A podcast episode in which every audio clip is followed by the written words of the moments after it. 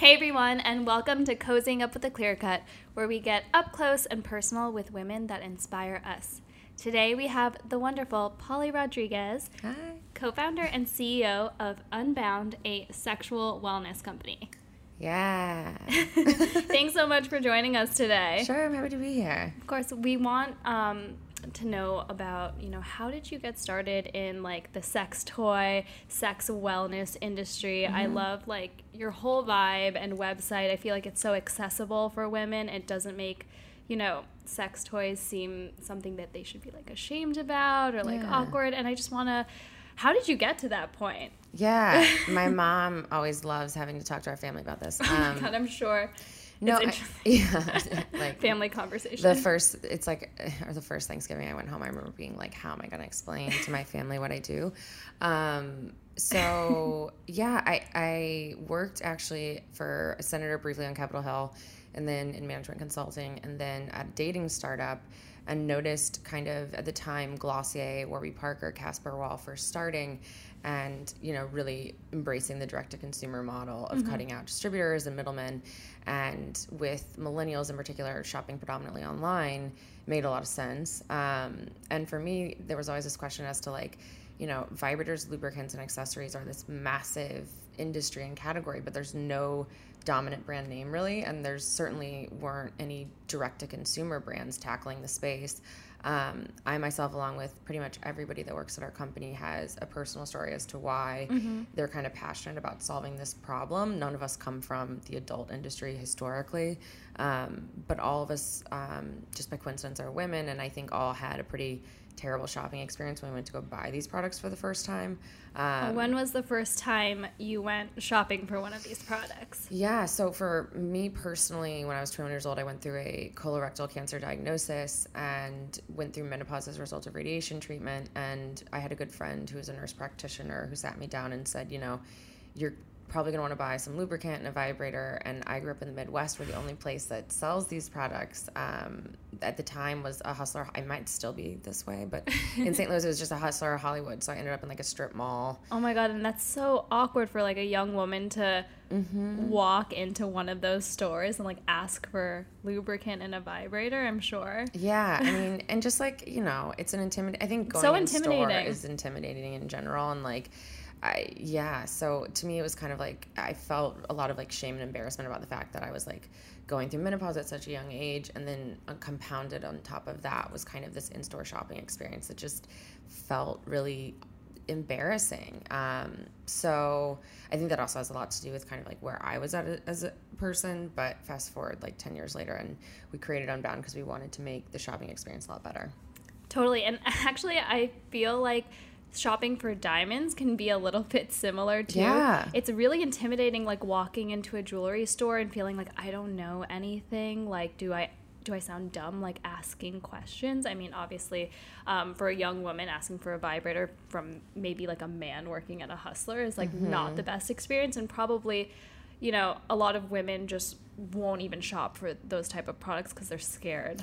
Yeah, and I feel like with diamonds, it's funny because I'm about to turn thirty-three, and all my, like I would say the majority of my friends are married now or like getting married or whatever, and it's so interesting because I know so little about it, and I would like, you know, I, it's so funny because I shared with my best friend who just got engaged that I was coming on this podcast, and I was like, look at these rings. But I was like, I have no idea. Like, there's so many elements to it. Yeah. Like and clarity and cut col- and all this stuff. And it can get like so, so niche. And that's why like, and there's so much, trans- like, it's so opaque. So th- our goal is always to like make everything transparent and mm-hmm. educational and accessible. And I think that's what you're doing too for sexual wellness. Yeah. I mean, I think the millennial consumer in general cares so much more about like the quality of the products themselves. Like for us, the F D A doesn't regulate the products, and so there are a lot and, of... Oh, you're putting these on in right, your body. Right. And I know with diamonds, there's so much conversation around like uh, like ethics and mm-hmm. the ethics around sourcing and all of that. And so I think it's really interesting to see this new generation of startups that are being created with a focus on transparency and education. Yeah, totally. Because um, millennial consumers, I think, just want to be more informed in general.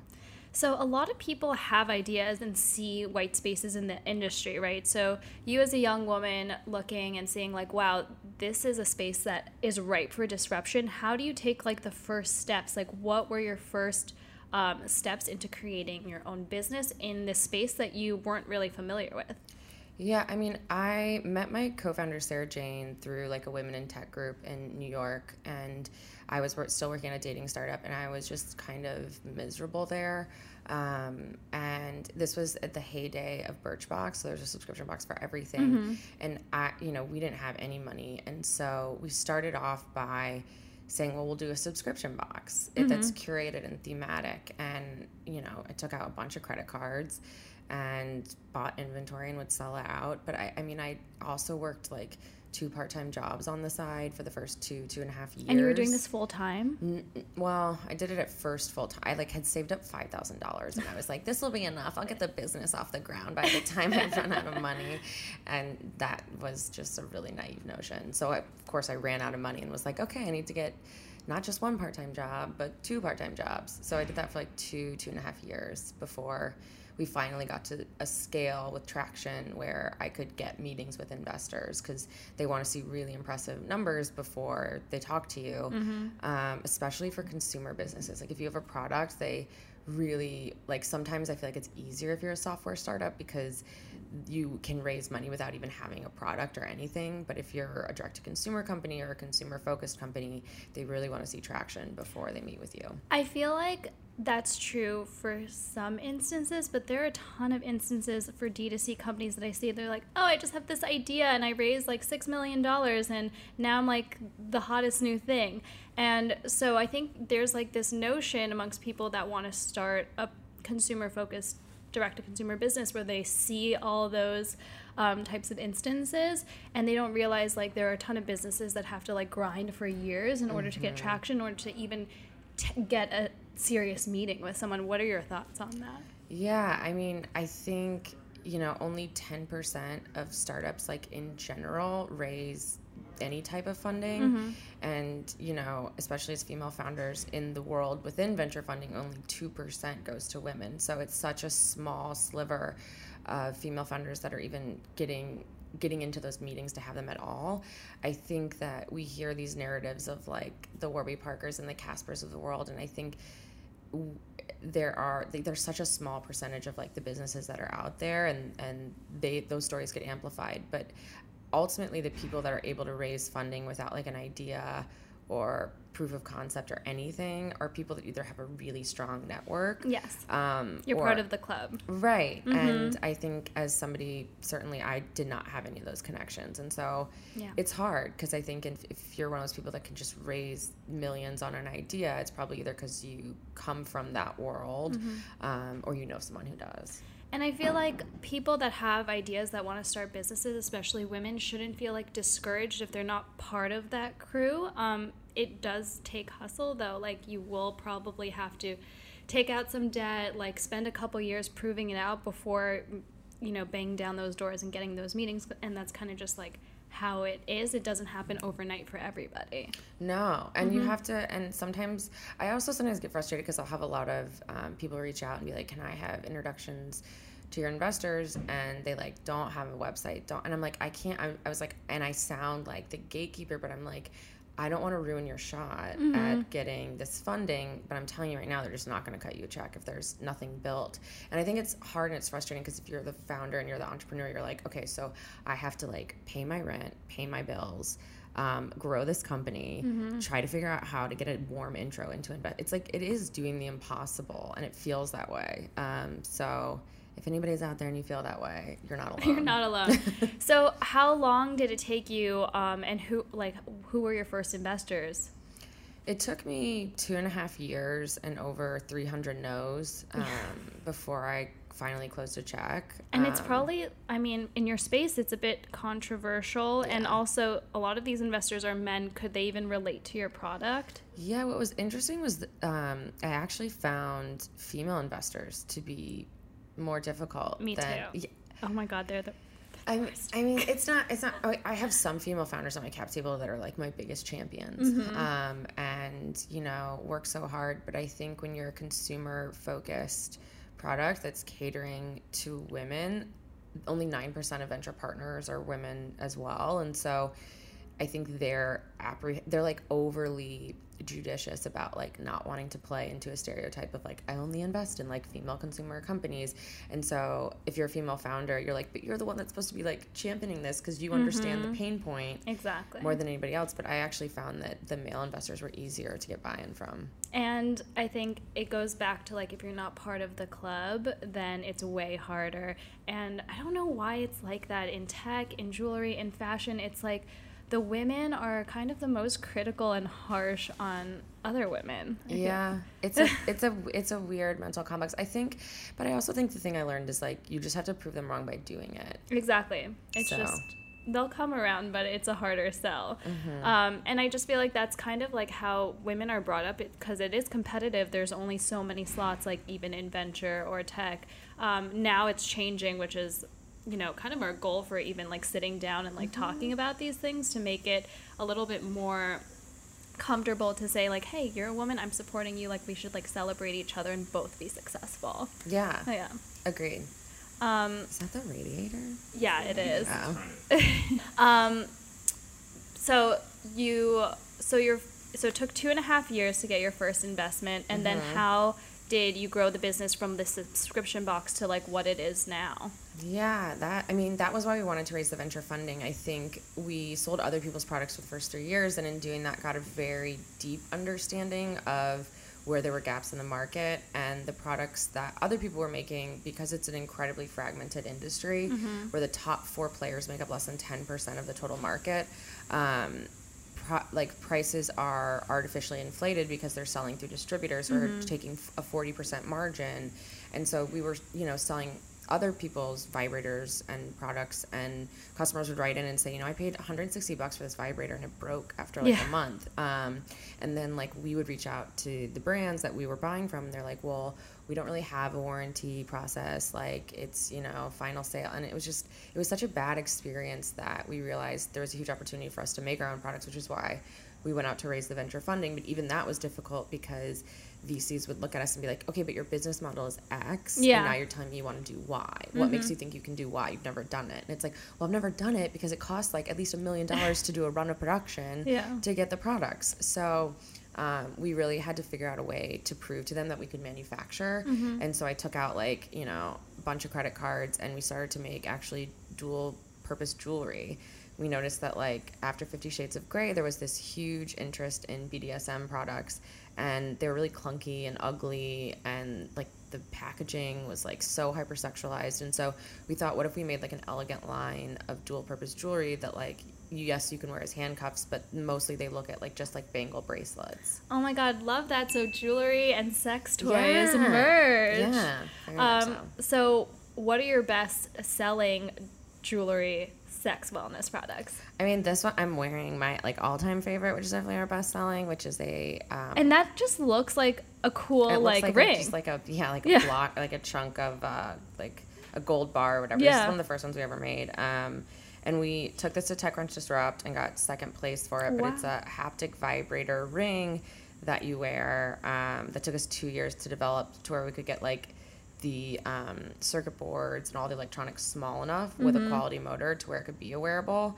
Um, and what's really cool about it is when you move your hand, the vibration intensity will increase or decrease because it has an accelerometer in it, which is the exact same thing that when you flip your iPhone and the orientation changes, it's mm-hmm. the exact same technology that's in the ring. So when you like move your hand in a certain way, the vibration intensity increases versus decreases, which is cool. So you can wear this like out, but mm-hmm. then the vibrations for like later in yeah. private, right? Yeah, or like sometimes I'll just be like really stressed at the office, and I'll like just, you know, like try to get a like, a, like my neck will be sore, and I'll just use it for that. But yeah, I mean, I think one of the things we saw was that in sex more broadly, forty percent of women report having chronic difficulty reaching orgasm mm-hmm. during penetrative sex, compared with less than five percent of men. Mm-hmm. And so we wanted to create products that could transition more seamlessly Um, into uh, either partnered sex or masturbation or any of those things. So the whole goal was to like elevate the design with the hope of making incorporating these products less intimidating. Make it less intimidating. Mm-hmm. Cool. So, um, but how did you see people wanting to like wear their products like out on display? Like, Yeah, it was interesting. When we went to TechCrunch, all the guys were like, oh, it's so gross. It's like a vibrator ring. And I'm like, you literally touch your penis every time you go to the bathroom. So, like, you wash this in the same way I hope you wash your hands yeah. um, after you go to the bathroom. And it's just funny, the stigma around, I think, sexuality for women and how it makes people really yeah. uncomfortable. But women, like, loved it. Like, I we pitched in TechCrunch, and we came in second place, and I was, like, heartbroken because obviously I wanted to win.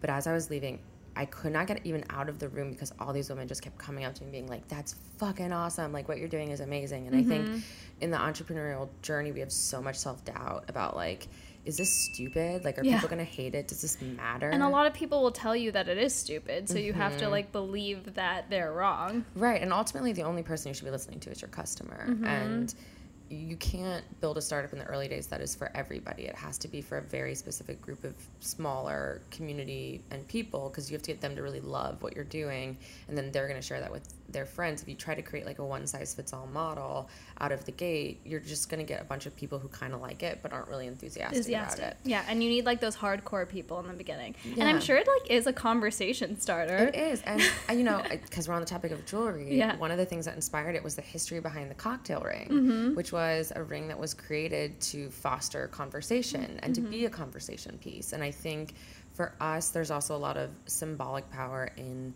you can wear this as a ring, and it's up to the wearer to disclose to, like, you know, whoever able, asks about it. Right. Like, oh, I love say, your ring. You can say, thank you, or it's actually yeah, a vibrator. Right, which I think to us also plays into, like, the more, like, political conversation mm-hmm. right now about, like, what is consent and, like, how do we engage? I think, like, after the Me Too movement, there was such a kind of, like, we all pulled back, because we were like, oh, like, these conversations are not appropriate, which is a, like, necessary, like, one hundred percent agree with that collective response. But I think now it's this moment of like, okay, well, now what? Like, how do we engage in healthy, consent-driven conversations? And so I think, for me at least, the ring symbolizes an opportunity to try to navigate those conversations um, in a way that is thoughtful, because it's never going to be black and white, you know? Mm-hmm. Like, there were all these startups that came out that were like, an app for consent, where it was like during sex you like roll over and like sign your name on the app oh to like, but like that's that's so not how consent works. No, right? Like that's not how can, it happens. Like when you're out and like, and also like you can change your mind yeah. after signing this weird exactly. contract. Like consent, things can change. Yeah, yeah. yeah. So like I just think it's interesting to see how we kind of struggle to navigate situations that aren't so binary and black mm-hmm. and white. Um, so yeah.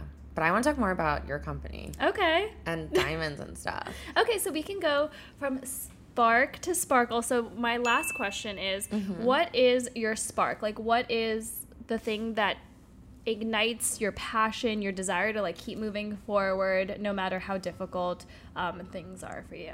Honestly, it's two things. One is definitely the other women in my life. I think, like, I was really lucky that I had two grandmothers who started their own businesses. Um, my mom's worked my whole life. Um, my sister's fucking brilliant and changing the world. And and I think that learning that at a young age now, like the women, femme, and non-binary founders that are in this space, we're so supportive of each other. And I look at a lot of other verticals like the scooter wars, you know, the Uberverse, Lyft, the Twitterverse, mm-hmm. Facebookverse, Snapchat, and, like, it's always going to be competitive and innate to capitalism is competition. But I think one thing that, that, that is really nice about the space I'm in, which is, like, femtech more broadly, mm-hmm. is how supportive the founders are of one another. Yeah. And we really champion each other because ultimately I think we acknowledge that, like, we're not fighting against each other so You're much. You're creating something we're together. Fighting the, and we're fighting yeah. against the patriarchy. Yeah. Like, we're fighting against the fact that, like, you know, there's so few female founders and so few female-founded businesses that end up raising venture funding and becoming multi, multi, you know, hundreds of millions of dollars worth of revenue-type businesses. So, yeah, I think that was a very long-winded answer to the, I think the thing that gives me spark is, like, the women um, that I work with and the women in my life, for sure. And I just think it's so cool, like, how you're taking this thing that's taboo that most people feel, like, um, kind of self-conscious about discussing and bringing like a new narrative and like empowering people to like, you know, embrace it and feel like comfortable with it. Yeah, thanks. That's um, nice. Nice way to say it. So I wanted to give you um, a spark ring. What? Yeah. No way. So this For is reals? Our, yeah. Oh my god. So this is our new ring, um, and it's called our spark ring, and it's supposed to represent like whatever ignites your spark whenever you're feeling down or like people are saying no, just to look down and like feel good. This about is yourself. Amazing. This isn't like a pinky ring size, but if you want a different size, no. um, we'll. Oh send you a, this a is new the one. Nicest Are you for real right now? Oh my god, it's, this is so cute. I have like little my fingers are like fat and swollen right now, but so like, it's we so can cute. Send you one the right size. No, oh my god, this is beautiful. Thank what a great you. idea. Yeah, so Thank it's just you. a reminder that you know you have women there that are supporting of you and you're doing all the right things. Oh my god, you guys are killing it. But I also want to show you this, and I know that you um said that you liked antique jewelry. I love and antique jewelry. So this is actually um, the diamond that we showed in the last episode because you both liked antique diamonds, and I was like, well, this is an eight-carat antique cushion cut. What? Oh my. And I just like, it can't, you can't really compete with it, so I thought, oh, it's just this fun. Is like in Titanic when it's like the heart of the ocean, but in yeah. a wedding. I like, oh my. Okay, wait, will you teach me? I, I, will you teach me about this? So Sorry. This is um, an antique cushion. So basically, there was an old mine cut, which is the ancestor of today's modern day cushion, which has like chunkier facets. It's like kind of cool and charming. They have like small tables, high crown angles, and this is kind I have of no like no idea what any of that means. It means like the top of it is smaller, small, and then, and the then angles. yeah, it's so it's like a kind of like chunky little got diamond. Got it, got it, got it. And it's like evolved into today's modern day cushion. This is something in between, so you can see like the facets are a lot bigger, big flashes of light. There's still like a little culet, which is like an extra facet at the point. Um, so, but you still get like the kind of modern silhouette of like that square pillow oh look. Gosh. But I think they're really charming. This is insane. It's a pretty rare cut. It's beautiful. And it is funny because like whenever I talk to people and they're like, what's about how it like sparkles and catches the light? I'm always like, okay. And then you see something like this and you're, you're like, like you're like, there's so many colors in it. It's I know. Cra- it is cra- it's because it sounds pretentious when people say it, mm-hmm. but like.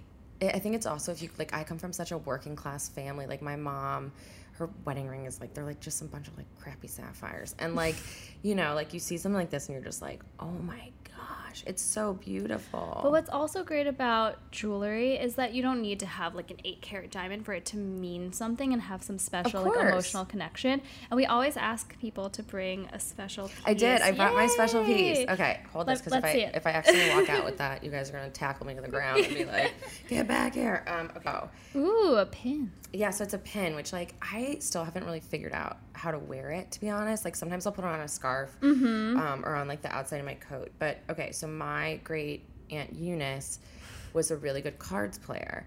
And what kind of cards did she play? She played bridge. Okay. And she won this in a bridge game against a man named uh, Henry or Harry Thaw, who's really famous because he murdered um, this famous architect called, his last name's Stanford, mm-hmm. and there, there's this really famous murder, I want to say in like the, oh god, I don't remember, sometime in the last, like I want to say like eighteen nineties, but I really don't know, um, or maybe it was the nineteen twenties. So did she know she was playing cards with a murderer? Did he become a murderer he after? He became a murderer after. Okay. So she was playing cards against him. He went on to, mur- he like fell in love with this woman named Evelyn Nesbitt in New York City. Mm-hmm. And it was this famous murder where it was in like Madison Square Park in this like tower where he like, he mur- murdered Stanford White, I think was his name. And he was a famous architect who did like uh, Penn, the original like Penn Station. How did he kill him? With a gun, like oh, shot, wow. shot and killed him and went to jail. But my Aunt Eunice won this pin that has all these sapphires mm-hmm. in it. And sapphire the car- cabochons are so pretty. Oh my gosh, how do you even know that? Wait, what are they? So see um how they're kind of rounded? Mm-hmm. They're not faceted like the diamond we just looked at, and that's called a cabochon cut. Oh. So, and they're bezel set, and they're super cool because they're kind of like all different hues of blue. Yeah, so she won this in a card game, and my grandmother, Claire Jane, gave it to me because she was like, you know, Aunt Eunice was this fierce spirit. Yeah, that's who, a pretty like, badass right? story. So she's like, I want you you to have it, but I've never, like, really known what it was. She's like, I think they're sapphires, but... Yeah, they look um, like sapphires. Mm-hmm. Yeah, I just, I love how they're all a little different, mm-hmm. too. Yeah, so, so cool. And now there's, like, this whole trend in, like, ombre-colored stones, and this oh, was, really? like, way ahead of the trend. Oh, yeah, yeah this is from, like, I want to say the late eighteen hundreds. And you can, like, just see how it's, like, hold, held together, like, with, I don't know, it's just crazy. But, yeah, this is my favorite, I think, piece of jewelry that I own. I love that. For sure. So. Um, and all different pieces of jewelry can become, like, heirlooms, and you can pass them down, which is, like, awesome. Yeah. Very I, cool. I want to see how your ring vibrates. Oh, so. This thing? Yeah. Okay. Like, how does it work? Okay, so it's on right now. I wonder if I can, like... Oh, whoa. You can kind of hear it. That's the lowest setting. So if you put it... Oh, that's powerful. Yeah. And oh, then wow. This is the fourth setting, so if you hold it completely flat, hang on. Eight.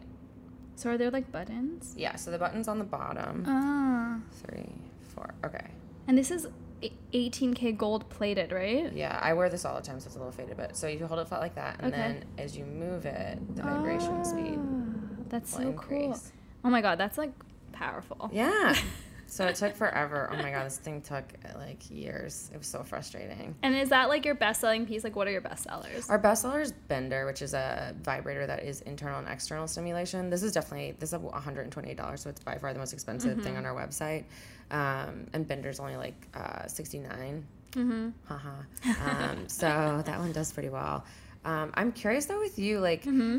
what is the most common question people ask when they're like in the process of looking for? I'm assuming the majority of what you're focused on is helping people find a, a wedding ring. Or yeah, engagement rings. Engagement yeah, ring. So that's still like the bread and butter of our business is making like the custom diamond engagement rings.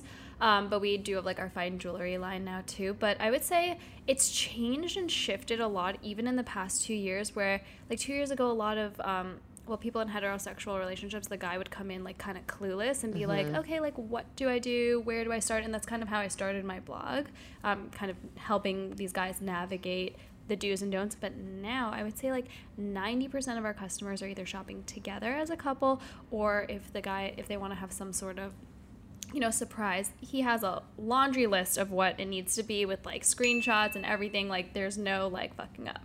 That's amazing. Um, so we've seen... Um, women like take control over this um, engagement proposal whole situation, and there's like um, I guess like gone are the days of like having to be like a complete surprise, and it's like, oh, I'll like take whatever I'll get because it's a really expensive purchase. Yeah, and it's you have something to wear for the rest of your life. You have to wear it every day for the rest of your life, hopefully. And like a lot of women are even like chipping in for their own rings now. Well, hell yeah. Yeah. I feel like I don't know. I'm like such a I, I, I would feel weird if somebody bought my ring for me, unless I was, like, buying one of equal worth for mm-hmm. them.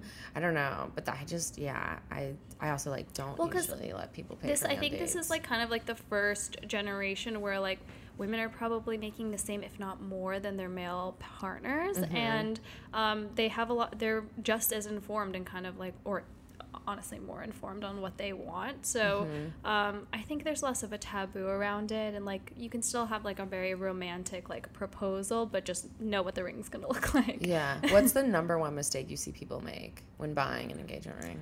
Um, there are a few. I think one is to not like set a budget because it is a slippery slope, and you can always, you know, spend five, ten thousand dollars more and get something slightly nicer. So I think like sticking to that is. Wait, can you know, I ask what like the number one thing is where it's like the upsell where they end up spending ten k more than they intended? Is it size? Is it clarity? Is it? So it's all like a balance. Um, I would say probably size um is like the number one driver, and then.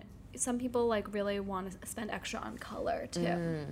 Um, but, yeah, definitely. Um, size is... And it's really funny because it's always the same thing where if I'm, like, talking to the guy, they're like, oh, no, no, no, we can go way smaller in size, but quality is, like, more important. And the girl's like, no, let's max for size, still keep the quality, like, decent. So it's always a conversation, that's like a so battle. That's so interesting. Why, mm-hmm. do you think, why do you think you see that, that pattern? Um, I think because the guy's not wearing it.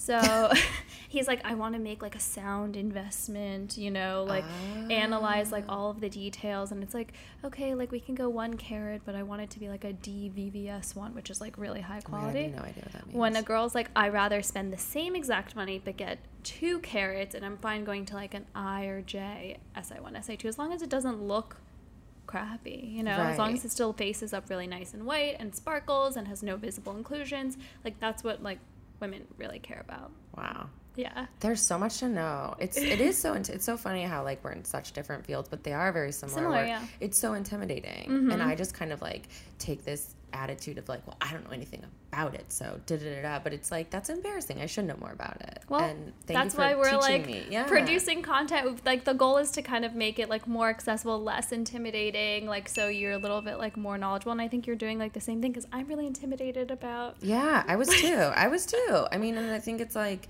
it's about being brave enough to, like, ad- admit when you don't, don't know. know. And not everyone can know it about everything. Right. So, yeah. Wow. Awesome. You're doing really cool stuff. So I'm going to, like, definitely buy some of these for some other female founder friends. That's so cool that you're doing, like, a, just high-end jewelry as well. That's not mm-hmm. necessarily engagement rings. Yeah, so it came, like, out of demand. Um, people just... I actually from this ring. I, I love that. I saw that on your website. Thanks. It's so pretty. I designed this for myself with, like, extra diamonds from my bracelet, and I was just posting it with engagement rings, and people were like, "Can you recreate that?" And th- that kept happening for, like, a lot of wedding bands and just, like, um, like, staple pieces of jewelry. So that's kind of how the collection was born. Um, it, it only was, like, this past January, and now, like, we're only designing things based on, like, what mm-hmm. our community is, like, begging for. Yeah, because you guys have a massive Instagram following. You're killing it. I mean, because what's more fun to look at on than Instagram diamonds. It's diamonds, like, it's right? pretty easy. But also, okay, one more question. Yeah. So, like, in our business, the minimum order quantities are really high because mm-hmm. we're a consumer product, right? Like, our unit economics are, like, really low. Mm-hmm. Obviously, so you ho- you have to buy a lot of inventory, right? Yeah. So, mm-hmm. like, is it the same way in this industry? So we don't hold any inventory. Oh, that's amazing. Um, every single piece, even, like, our stuff on the site is made to order. So, like, wow. once it's ordered, then we put it into pro- production. Oh. So we don't have a ton of overhead, which is good because oh. it's expensive. How long does it take to do that? Um, depending on the piece, normally, like, two to three weeks for everything. Oh, that's not bad. Yeah, so we tell everyone, like, it's on the website, like, give us two to three weeks. We'll stock up on, like, our most popular piece, especially for holiday season, because, mm-hmm. like, I know people are going to reach out being like, can I have this for Christmas the week before? Um, so we have, like, just a small, like, stockpile. Mm-hmm. Um, but, yeah, everything else is, like, made to order. Okay, one more question, then I'll yeah, be done, I promise. What's the busiest time of year for engagement rings, do you find? So there are engagement seasons. Um, it's kind of, like, right now for purchasing, and it's going to be mm. Thanksgiving, Christmas, and New Year's are, like, a hot time because people are with their families, they're going on vacations, like, it's just, like, the time to propose. And the second peak proposal season is in um, early summer. So, like, June, July. Um, July fourth is, like, the hottest weekend what? to get engaged. Yeah. Because people Why? are on vacation. They're like, I love America and I love my significant other. Let's do it. Because people are on vacation or with their families. Um, so I would say Christmas and fourth of July are, like, the hottest times to really? propose. Yes. Oh, my God. I'm going to share that with everybody over the holidays. It's, like, a fun fact. But a lot of people will come back after Christmas because they'll have been with their families talking about maybe getting engaged. And mm. so, like, you'll have, like, a little spike, like, right after, too. But those are, like, the hottest times, definitely. Wow. I learned so much today. Me too. Thank you. Thank you. Thanks so much for being here with us. Oh I'm God, so excited about this episode. Yeah. Oh my God. Thanks. Um, so where can people follow, find you, buy your products, all that good stuff? Yeah. They can buy our products at unbound babes dot com, and then our handle on Instagram. If you like funny memes, that's our that's our jam. Um, it's just Unbound Babes. Cool. And um if you want to watch and see all of the jewelry that we were looking at, feel free to go on our YouTube. We're at The Clear Cut, and, of course, follow us at The Clear Cut. Thanks, guys.